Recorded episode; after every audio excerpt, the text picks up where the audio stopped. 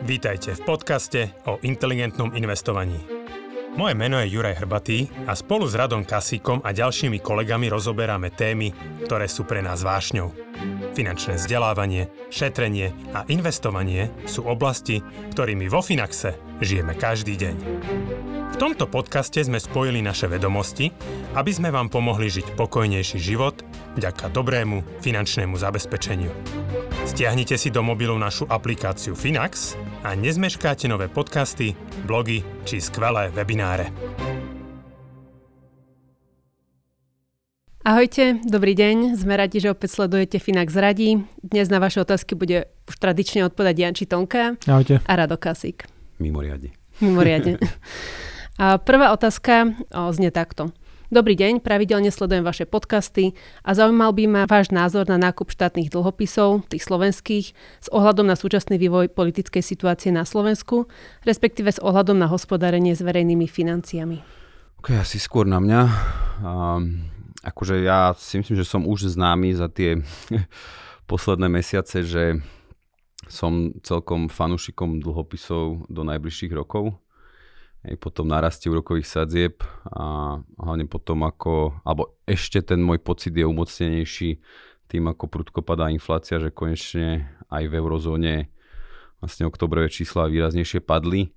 Čiže to znamená, že máme asi vrchol sadzieb za nami a ak by vlastne to tempo znižovania rastu cien pokračovalo, tak naozaj um, môžeme byť svetkami v, už treba v najbližšom roku potenciálne dvoch znižovania úrokových sadzieb, čo je samozrejme vždy dobrá správa pre dlhšie splatnosti dlhopisov.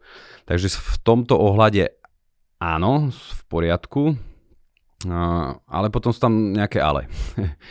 Čiže otázka je, že akým spôsobom chce človek nakupovať slovenské štátne dlhopisy, mm, keďže napríklad nejaké ETF na konkrétne len slovenské štátne dlhopisy neexistuje a nakúpiť si priamo dlhopis, tak neviem, že konkrétne aká osoba to je, ale štandardne sa vždy bavíme o objeme, minimálnom objeme 100 tisíc eur pri, pri klasických dlhopisoch.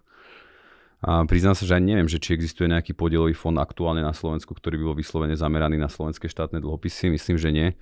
Takže skôr tu narážame na to, že to je dosť, dosť náročné zrealizovať. Samozrejme, pokiaľ človek má tých 100 tisíc, OK.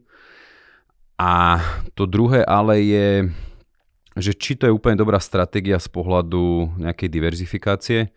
Akože ja si myslím, že tá Európa posledných 15 rokov presvedčila o tom, že akoby štátny dlh každej krajiny, hlavne teda členské krajiny eurozóny, je už nejako zdieľaný s ostatnými krajinami, čiže videli sme to v prípade Grécka, Španielska, Talianska, keď boli problémy, tak v podstate eurozóna sa postavila za tieto krajiny, čiže dá sa povedať, ono sa tomu hovorí v angličtine, že ten dlh je mutualizovaný, keby som to poslovenčil, neviem ako to úplne povedať po slovensky. Spoločný. Spoločný, zdieľaný. Čiže je pravda, že dnes sa už pozeráme na tie krajiny takmer, akože nie, nie, nie je to úplne doslovne, že takmer rovnakým meritkom. A, ale akože určite ja by som odporúčal nejakú diverzifikáciu, čiže áno, tie dlhopisy sú zaujímavé, samozrejme otázka je, že potom akú splatnosť voliť. Myslím, že v tej dlhšej časti otázky bola vlastne spomínaná 10-ročná splatnosť, ktoré dneska nie sú nejakých 4,1%, čiže išlo by o takýto horizont asi. Áno, čiže e, akože volil by som potom asi etf na nejaké euro, eurovládne dlhopisy, kde zase asi Slovensko by sme úplne nenašli v každom. Čiže to sa trošku miňa tomu. Ale určite by som diverzifikoval, lebo akože neklamme si, tie verejné financie na Slovensku nie sú moc v dobrej kondícii. Ja neviem, že väčšina krajín eurozóny je na tom výrazne lepšie. Ale mnohé krajiny si tú domácu úlohu spravili vlastne po, po tej eurovej dlhovej kríze, to boli roky myslím 2010 až 2012 čiže možno niektoré sú trošku v lepšej kondícii. Čiže je možné, že ten trh vyzve časom, hlavne po to, ako sa bude teda vyvíjať tá vládna agenda, ktorá teda zatiaľ moc nenasvedčuje, že by chcela šetriť. Takže môže byť, že práve tú stopku tej vláde v rámci nejakých vládnych výdavkov vystaví práve trh, tým, že môžu teda tie výnosy raz a teda cena dlhopisov by padala. Takže aj z tohto titulu by som sa radšej zameral na na také diverzifikovanejšie a akože určite, že tá 10-ročná splatnosť začína byť teraz zaujímavá, že to je asi možno durácia, kde by som sa zamerial, že možno nejakých 6 až 10 rokov. Samozrejme tie kratšie sú rovnaké, akože, alebo, alebo nie sú dneska veľmi identický výnos. dá sa povedať, že s nižším rizikom, ale to sa, to sa asi zmení v blízkej dobe. Ja by som k tomu ešte dodal, že keď si predstavíš ty seba ako fyzickú osobu, že kúpiš takýto 10-ročný štátny dlhopis s výnosom povedzme okolo tých 4% zo splatnosti, tak tie kupóny stále podliehajú zrážkovej dani. Pravda, Alebo teda akože, nie že zrážkovej, že musíš zaplatiť vlastne 19% daň, čiže tvoj faktický výnos je niekde na úrovni okolo 3,2% čo je výnos, ktorý vieš dosiahnuť v čistom nejakom našom bystrom vklade, na nejakých proste depozitách pomaly a úložkách jednoducho a bez nejakého rizika. A keď sa bavíme o 10-ročnej investícii, tak ja by som, akože, viem si to predstaviť možno pre dôchodcu, ktorý je veľmi konzervatívne akože orientovaný, ale možno človek 30 40 alebo aj 50 si myslím, že stále na 10-ročný horizont sa dá nájsť lepší, lepší typ investície s nejakým aspoň minimálnym podielom akcie, alebo možno už okolo polovice, alebo aj viacej by mohli tie akcie byť. A rovnaký výnos dosiahneš vlastne na bezdane cez etf na bystrom vklade a podobných produktoch. Čiže tým, že tých 4% nie je čistý výnos, tak to nie je za mňa až také zaujímavé možno. Presne tak, akože to si, to si určite dobre doplnil, že e, otázka samozrejme tej motivácie, že áno, si tu bukovať nejaký výnos, presne ako si povedal, 3,2% na 10 rokov. Aj teraz to je, akože to je v zásade veľmi pesimistický scenár toho investora, že iné aktíva nezarobia viac, čiže Alebo že máš to, to samozrejme platí, hej, že, inflácie iba viac menej. Takže by som sa určite držal aj ja, akože keby som vše, všeobecnil a toho nášho tradičného prístupu, čiže nejaké zmiešané portfólio, veľmi diverzifikované, určite zaujímavejšie. Akože aj z pohľadu rizika je potenciálne. Radšej, že radšej mimo Slovenska za mňa, že aj tak do veľkej miery náš príjem alebo budúci dôchodok celkovo je závislý od toho, že ako sa darí Slovensku.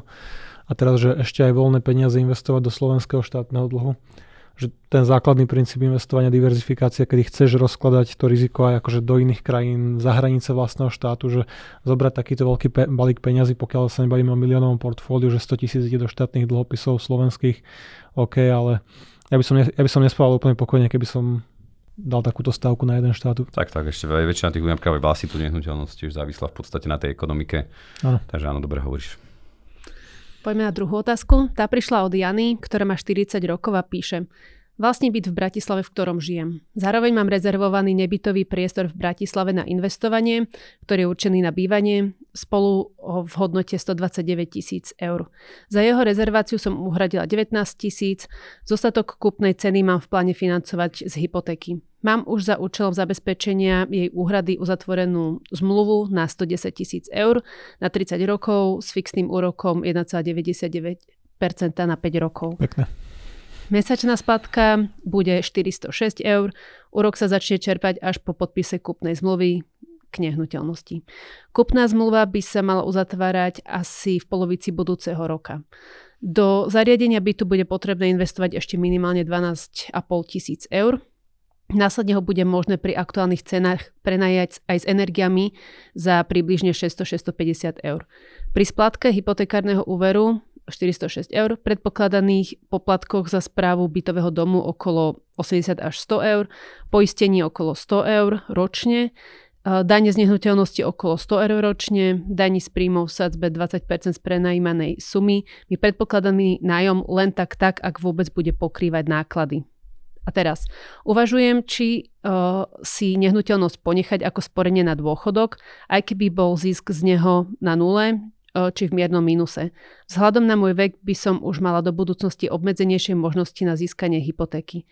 Zároveň v najbližších rokoch pravdepodobne úroky pri hypotékach neklesnú, čo mám dohodnuté s bankou ja, teda pod 1,99%. Uvažujem aj nad tým, že postupím práva a povinnosti k danej nehnuteľnosti na tretiu osobu. Vedelo by mi to vyniesť zisk asi 10 tisíc eur. Ďalšia možnosť je predať nehnuteľnosť o 5 rokov. Zatiaľ nemám zriadené žiadne sporenie na dôchodok. Z mojich príjmov som schopná si odkladať mesačne okolo 500 eur. Čo by ste jej odporúčili? Môžem začať. A ty Začni. Pre, zatiaľ, zatiaľ premyslíš akože dlhá, dlhá otázka. No. A možno na hodinku by bola taká akože naozaj dlhá odpoveď. Aj to som skrátila už otázka. Aj to si skrátila. A v zásade v tejto situácii ono to síce vyzerá, že tá nehnuteľnosť nič nebude zarábať, že bude na nule, ale ten výnos pri investovaní do nehnuteľnosti nie je len na základe nejakého rastu ceny a ďalšou zložkou môže byť teda akože pozitívny cash flow, čo v tomto prípade asi nebude, tým, že tam je tá hypotéka ale stále vlastne dochádza k nejakému spláceniu istiny. Čiže keď je to 30-ročná hypotéka, tak za 30 rokov tá nehnuteľnosť bude splatená a nejaké aktívum, nejaký majetok zostane. A pri tých 2% na 30 rokov to vychádza, že niekde okolo polovica tej splátky približne, niečo cez polovicu vlastne ide na splácanie tej dlžnej čiastky istiny, čo je v podstate tiež výnos investora. Čiže keď vlastne Jana má v tej nehnuteľnosti povedzme nejakých 30 tisíc vlastných zdrojov, hypotéka 110, aktuálna cena 130, povedzme, že tam ešte vrazí tú desinu do nejakého zariadenia, čiže povedzme 30 tisíc vlastné zdroje a ročne vlastne splatí na tej dlžnej čiastke na istine a to vychádza nejaké 3000 cirka počas tých prvých 5 rokov, 3000 ročne. Tak to, ja by som ten výnos počítal a vlastne, že 3000 je vlastne náraz nejakého majetku, aj keď je to vlastne náraz v tom, že tá nehnuteľnosť sa postupne spláca voči 30 tisícom, ktoré sú v nej investované, čo je v podstate povedzme okolo 10%, možno trošku menej, keby to zariadenie bolo drahšie. Čiže povedzme aj v tejto situácii, keď tá nehnuteľnosť je vlastne na úrovni cashflow na nule, že nezarába niečo nad rámec tých nákladov, poplatkov, daní a podobne, tak stále by som počítal, že ten výnos je tam okolo 8 až 10% na vlastné zdroje, ktoré tam sú. On postupne bude klesať, ako tie vlastné zdroje budú narastať. A zároveň tam máme povedzme 4 až 5 násobnú páku na akýkoľvek vývoj cien nehnuteľnosti. S tým, že áno, teraz tie nehnuteľnosti sú vyklesané a neviem, kde budú o pol roka, o rok, o dva, o tri, ale pravdepodobne, že o 3 až 5 rokov budú proste vyššie, aj keby to budú len 2-3% ročne.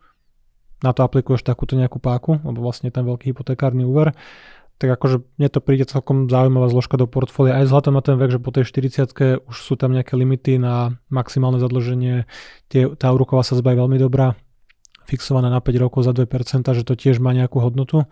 A keby to Janu nebavilo, tak stále po 5 rokoch, keď ten výnos môže byť nižší, možno stupne, stupne splátka na 4,5-5%, kto vie, koľko bude, možno budú nižšie vtedy, tak stále po 5 rokoch to môže predať, nemusí platiť žiadnu dan zdravotné odvody. A že ten výnos, napriek tomu, že ten cash flow je na nule, stále môže byť akože mierne dvojciferný. Aj bez toho, že by rastli ceny nehnuteľnosti. A akože zase asi súhlasíme, že tam tie ten dvojpercentný úrok hrá veľkú rolu, že áno, je to ešte akože veľmi atraktívna páka. Ale že úplne, ak však dobre si to povedal, všetko to máš pekne prerátané.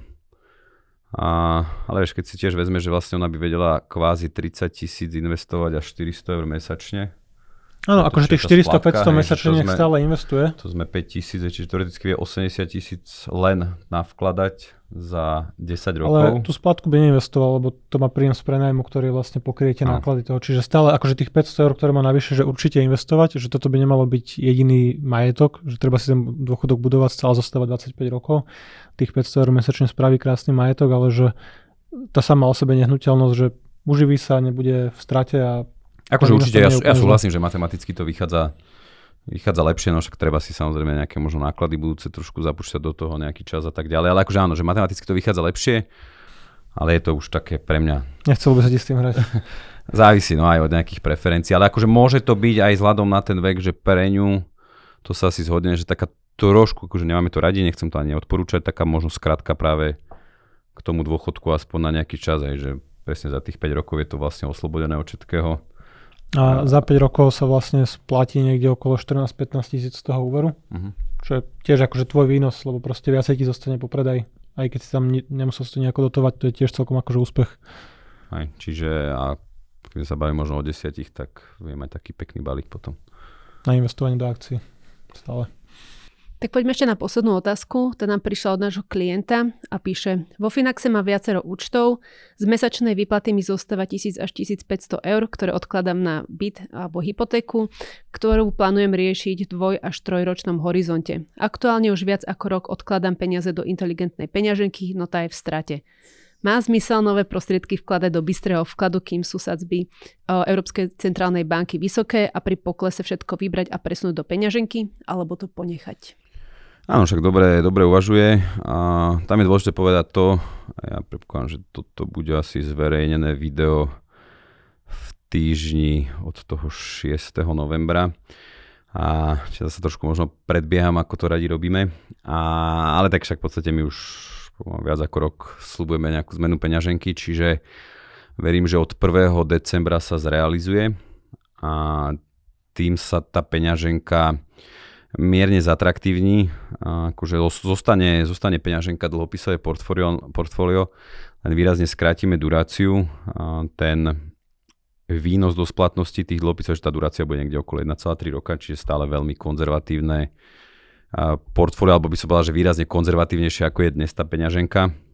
Čiže tá durácia je v podstate ako údaj, ktorý hovorí o priemernom čase, za aký sa ti vrátia vložené peniaze a hlavne vyjadruje durácia citlivosť toho portfólia na úrokové sadzby. Čiže keď ju, keď ju výrazne osekáme, um, už na nejakých vplyv úrokových sadzieb tá peňaženka bude menej výrazne reagovať. Čo na jednej strane je akože pozitívne, však pokiaľ to majú byť krátkodobé peniaze do tých troch rokov, ako my tú peňaženku komunikujeme, tak je to určite fajn, ale samozrejme to platí oboma smermi. Nielen, nielen keď sadzby rastú a ceny dlhopisov padajú, ale aj keď sadzby klesajú a ceny dlhopisov rastú.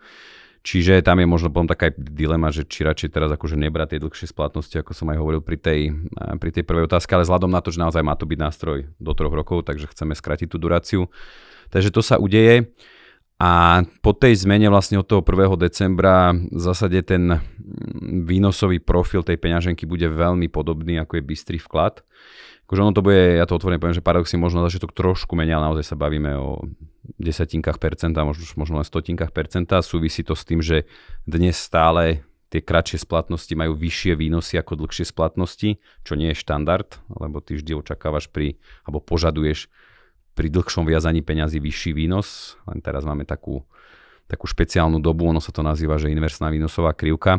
Takže v zásade dneska to je možno jednak jednej, aj z tohto titulu hovorím, že možno na najbližší pol rok, a to je v zásade jedno, či, či bystrý vklad, alebo tá nová peňaženka, ale pri štandardných podmienkach to naozaj sa bavíme možno o 80-85% prípadov alebo v toho času počas histórie.